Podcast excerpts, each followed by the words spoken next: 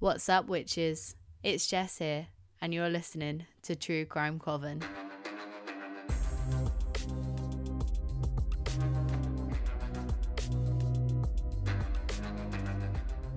Now, you might have already noticed um, this week is slightly different. Claudia is unfortunately ill, um, so we haven't been able to record together. Luckily, it was my week to record anyway, so I do have an episode ready. We decided that I am just going to change it slightly so that we can still bring you an episode this week. This is not something we're going to do on the regular. It is just because Claudia was too unwell to record this week. Um, we still wanted to get something out. If she's ill next week, we do have another contingency plan. So, yeah. This week, I was actually going to do a slightly different episode anyway. Um, so we've a- we actually don't have many ghost stories to do the normal ghost story episode. So I was going to do a slightly different episode this week anyway because I'm supposed to be doing two in a row which I appreciate with listener stories, it's completely our fault. We have not been consistent with recording episodes. But if you've been sat at home listening, thinking, you know what, I really need to send stories, then now is the time to do it.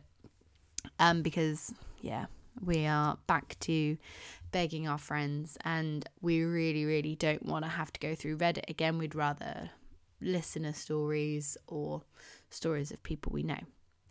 So it's not a bad thing. I'm taking this opportunity to do something slightly different, and if everyone likes it, I'm, maybe I'll do something again, maybe once um, a season. If people don't like it, then I will never do it again. So let us know. so today, I've decided to cover a very famous haunted place. Some of you may have already heard of it, other people might not have. I personally had. I'm very, very interested in this place. I find it really fascinating. So that's why I decided to do it. It has also been massively covered by loads of other podcasts and YouTube channels, and it's even got a book written about it. So I'm not trying to jump on the like jump on the bandwagon and copy people, but I'm doing it because I am personally curious in it. Um, but I'm trying to put our own little true crime coven not twist necessarily, but little little flair on it.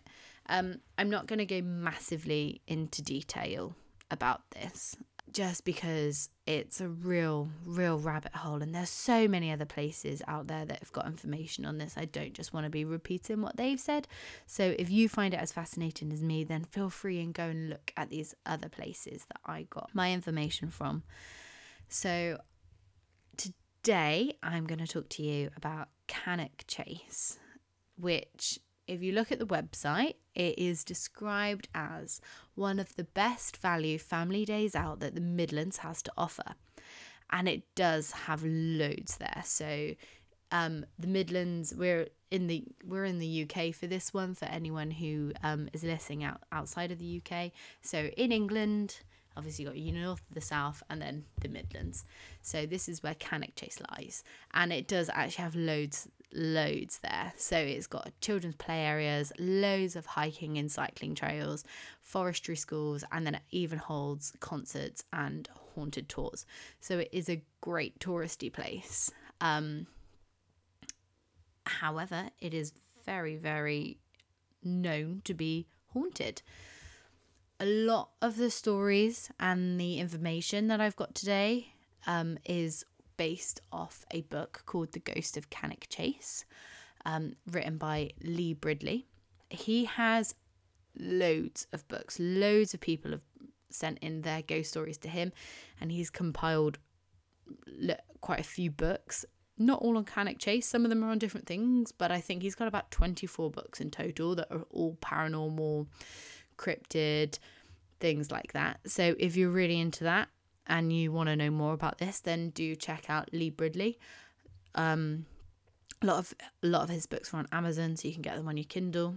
Um, not sponsored by him, I promise, but if you're just into that thing, that kind of thing, then his books are a good place to start. Um, so, although this is a slightly different episode because it's not listener stories, I have tried to keep it similar to our structure um, and incorporate our cryptid sandwich. So, we will be starting and finishing with a ghost story and have a cryptid in the middle. However, it won't be a listener story's ghost story, it's more of like a well known ghost story because um, obviously I had to only get them from the internet.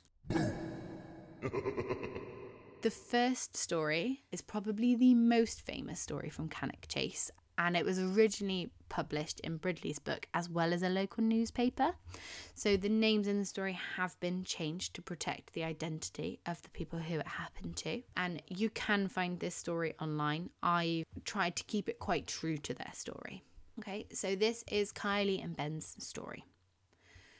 During the summer of 2021, in the peak of the pandemic, the UK was in full lockdown, and these two young lovebirds, Kylie and Ben, were being kept apart. They were only 17 at the time, and they decided that enough was enough. They had to see each other, and not just over Zoom. They decided that the only way they would be able to do this without getting caught was to camp deep in the Cannock Chase forest at Birches Valley so that they could steal a night together. They pitched up their tent and settled in for the night. Around midnight, they started to hear something stirring outside of their tent. At first, they thought it must have been wildlife, like a deer or something. So they sat in silence, not wanting to spook it. It quickly became evident to them that the sound that they could hear wasn't a wild animal, as they could distinctly hear footsteps walking around their tent. They could also hear what they described as a small child giggling. They were concerned that there was a child wandering around in the woods so late at night, so they grabbed their torches and stepped outside the tent to look for the child. Ben was the first to spot something running through the trees and hiding behind them. He reports it would occasionally peer out from behind the trees and look directly at the couple, but he wasn't able to get a good look at it. Ben described the child as being inhumanly fast, almost as if it was teleporting from tree to tree. While they were searching, the giggling didn't stop. In fact, it amplified and sounded like it was coming from all around them. They couldn't work out who or what this child was until it stopped running and stepped out in front of them. Ben states, I was shining my torch right at her, and she just stood there, staring at us with her head slightly dipped. That's when the giggling started to get louder and louder. The child then looked at them, but this was no human child. The little girl's eyes were completely black and sunken into her face. The couple were so terrified that they scrambled back into their tent and they decided to huddle there until the sun rose out of fear of wandering through the forest at night. Around 7am, they decided to leave their tent, pack up, and head home in the morning sunlight. As they emerged from the tent, they found piles of stone evenly spaced around the perimeter of their tent, with strange stick formations hanging from the trees, which they described as being similar to dream catchers. They quickly packed up and headed back to Ben's car, which was approximately a 15 minute walk away. As they were walking, Kylie spotted a small child with black eyes staring at her from behind an oak tree. The couple decided enough was enough and they had to get out of there ASAP. They turned around as fast as they could to Ben's car and they never looked back. In an interview with Kylie, she stated, I was absolutely terrified. I'd read the stories in the news about the black eyed children, but it wasn't until the thing stood right in front of me that I could quite believe them. I knew instantly that we were dealing with the real thing because it moved in ways humans simply cannot move. And that is the end of Ben and Kylie's story. Very, very creepy. And if you know Cannock Chase, you will know that the Black Eyed Children are probably the most famous ghost that they have there. so we are now going to move on to our cryptid filling. And Cannock Chase is actually very well known for having many cryptids. So, everything from werewolves to demonic dogs, and they've even had reports of UFO sightings. However, I'm not going to look at any of these today. I'm going to look at possibly the most famous cryptid of Cannock Chase, which is known as the Pigman. I also chose this because looking at all of them, I don't know, the Pigman was the one that just spoke to me the most, I guess. It's the one I was most interested in. I don't know what that says about me as a person, but. so, again, Lee Bridley has also written about the Pigman in a couple of his books, and he has actually published a letter written to him by a couple called John and Anne who believed that they had an encounter with the pigman. And I'm going to read their story as they writ in to Lee. I've seen something rather odd in Cannock Chase that I think may be some sort of interest to you. In October 1993, whilst walking around Castle Ring, myself and the wife heard some strange noises coming from the surrounding trees. Thinking it was likely to be a local couple enjoying an illicit liaison, we quickly moved away from the sound and headed back to the direction of our car. Upon reaching the steps down to the car park, I happened to turn around and lay my eyes on the strangest creature I've ever seen. The thing was seven feet tall. From the neck down, it looked like a man, even wearing clothes but his head was far too big for a human. It had an elongated face with a snout like nose. When I pointed it out to my wife, she became terrified. So we started walking more quickly towards our car and got inside. That's when we started to hear this really high pitched squealing noise that sounded like a pig being killed. That really spooked us. Have you ever come across anything like this before? And that's the end of John and Anne's story. So, who or what is the pigman? There's been quite a few other stories about sightings of him in and around Cannock Chase, mostly in the forest. And because of this, there is quite a few theories. So I'm just going to look at the main one today because otherwise we could be here for days. So the main theory is that he's some form of human pig hybrid that was the product of some peculiar, or perhaps that's another term that they used for illegal, but we won't go into that. Um, experiments which happened in the late 1940s, shortly after the end of World War II. It's thought that a group of American and British scientists joined forces with the aim to create a creature that they would be able to perform all sorts of tests upon, which was human enough that the results would be transferable to humans, but also animal enough that it wouldn't look like they were experimenting on humans. Now, the way that they went about avoiding human testing seems a little backwards and slightly flawed to me, but I will tell you what they did, but I will let you be the judge of if it was a good decision and a humane decision. So, the scientists, in aim to create this thing, they decided to abduct and hypnotize a woman. Now, I'm not actually sure if it was one woman or multiple women, and the one woman we're talking about today was the only successful one. But for the purposes of this story, we're just going to focus on one woman.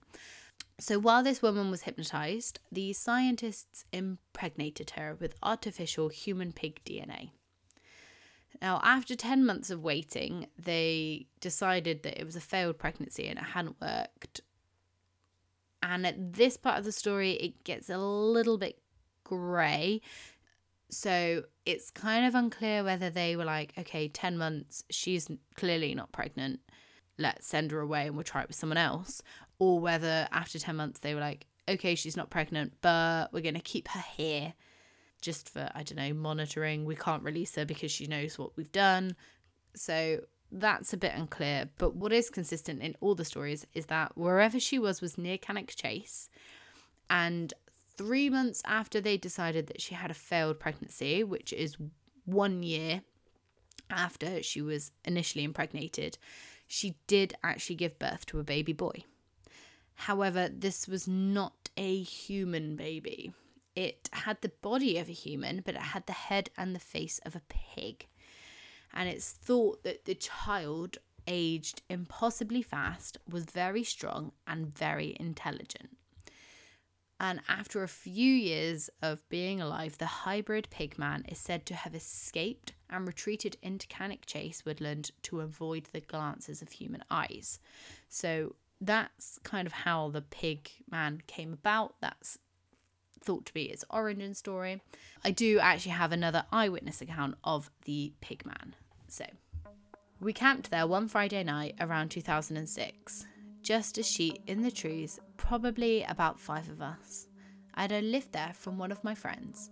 They all had work Saturday morning, so they'd planned to go back early Friday night. So we were quite close to the road.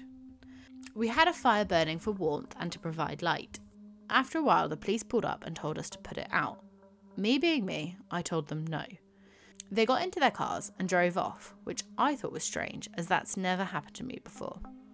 Early the next morning, the lads went off to work, and they were planning to come back and camp in the forest again that night, so I decided to stay on my own. I moved all of our stuff deeper into the forest as to not attract the police attention again. I was there for five hours on my own. I set up three tents, put sheets in the trees, built a windbreak, and got all the firewood ready. It was a masterpiece. Two of my friends came back for me and said no one was stopping for the night. I was pissed off. All of the stuff there was mine, around £600 worth, and I wasn't just going to leave it in the forest unattended. I'm not easily frightened, and I'd already spent five hours alone in that forest that day with no fear.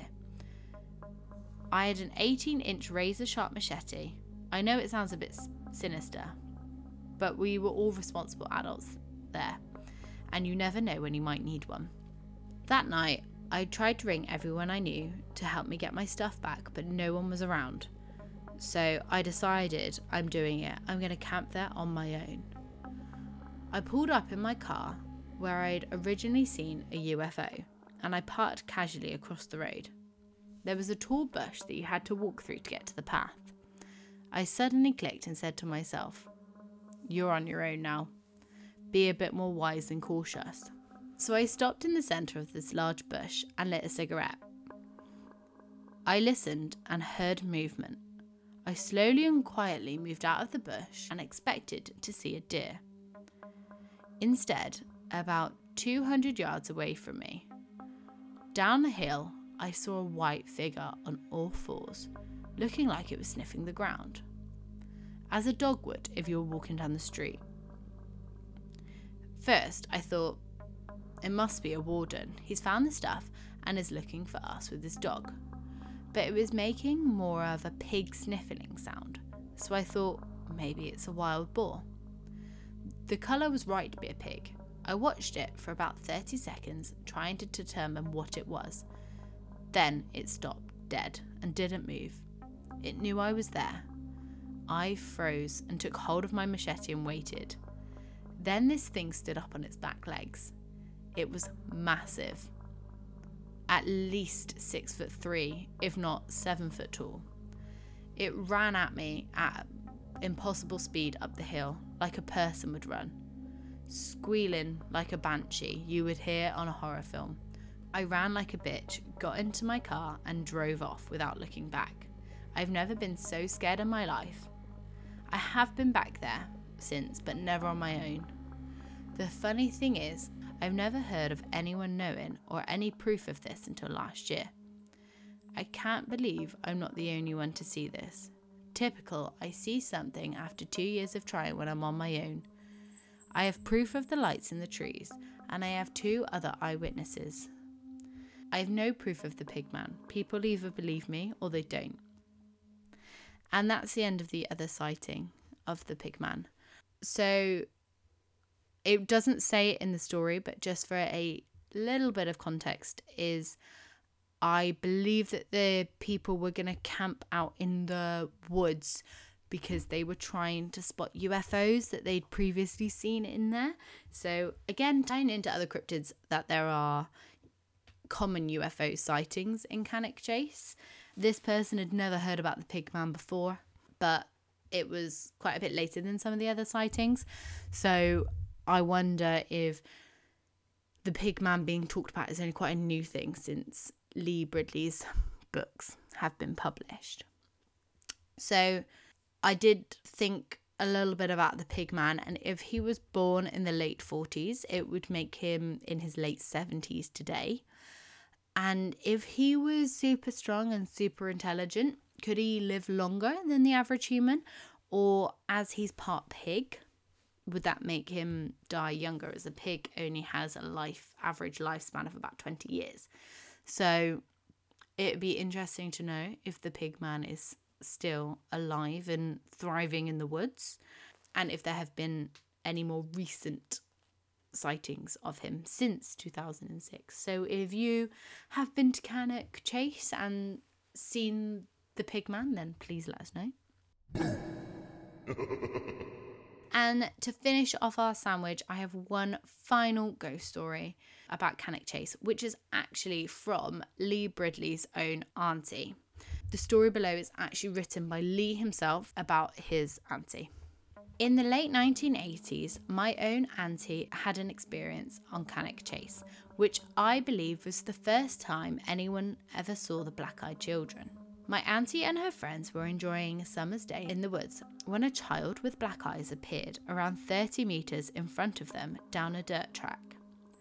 My auntie, being only 18 at the time, ran after the child, presuming it was lost and needed assistance. No matter how fast she ran, she was unable to catch up with the little girl. My auntie eventually fell over and sprained her ankle. When she arrived at home, she told her mother about the experience, who reported it to the police. The police searched Cannock Chase at the time, but no little girl was found. And that's the end of our final story today. It was quite a short and sweet one, that last one, but still very, very creepy nonetheless. So there are many ghost stories around Cannock Chase, and not all of them, as I said, are about the black eyed children. They are just probably the most known it also homes a war memorial, a graveyard, and some ancient ruins where it's thought that satanic rituals were held. So it is evident that Cannock Chase is a very, very haunted and spiritual place. And as I said, there was so much more that I could talk about in, today, in today's episode. And I know it's ended up being quite a short episode because I haven't had Claudia to bounce off. But if I had gone into everything about Cannock Chase, it, that would have been, um, oh, we could have been here for days, especially if um I was chatting with Claudia as well. But I'm happy to do another episode on Cannock Chase, maybe look at something slightly different or go into because I do think the there are some theories about the black eyed children and where they come from and their origin story. Maybe we can go into like werewolves as well. So do let me and Claudia know if you would like to have another Cannock Chase episode. You can also go and read Lee Bridley's books or just do a quick Google search. There's loads on the internet about this. Or maybe you do have your own story from Cannock Chase and you are happy to share that with us on the podcast. Please let us know. All the information is hopefully at the end of the podcast. But anyway, thank you for listening to today's episode. I know it's slightly different. I know it's awkward when it's just me by myself. I'm sorry. And fingers crossed, Claudia will be back next week. And that is it from us. Well, all from me, from us. But stay safe and stay spooky. Hey guys, if you have a ghost story or a case suggestion, please email us truecrimecovenpod at gmail.com. You can also find us on Twitter at True Crime Coven or on Instagram and Facebook where we are at True Crime Coven Pod. Also, it would mean the absolute world to us if you could rate us wherever you're listening to this right now, be it Spotify, Apple Music, or if you're on YouTube, give us a little thumbs up, click that bell, get notifications every time we post. Subscribe to us wherever you get your podcasts from. Make these two witches smile. Thanks, witches. Sorry, Simon.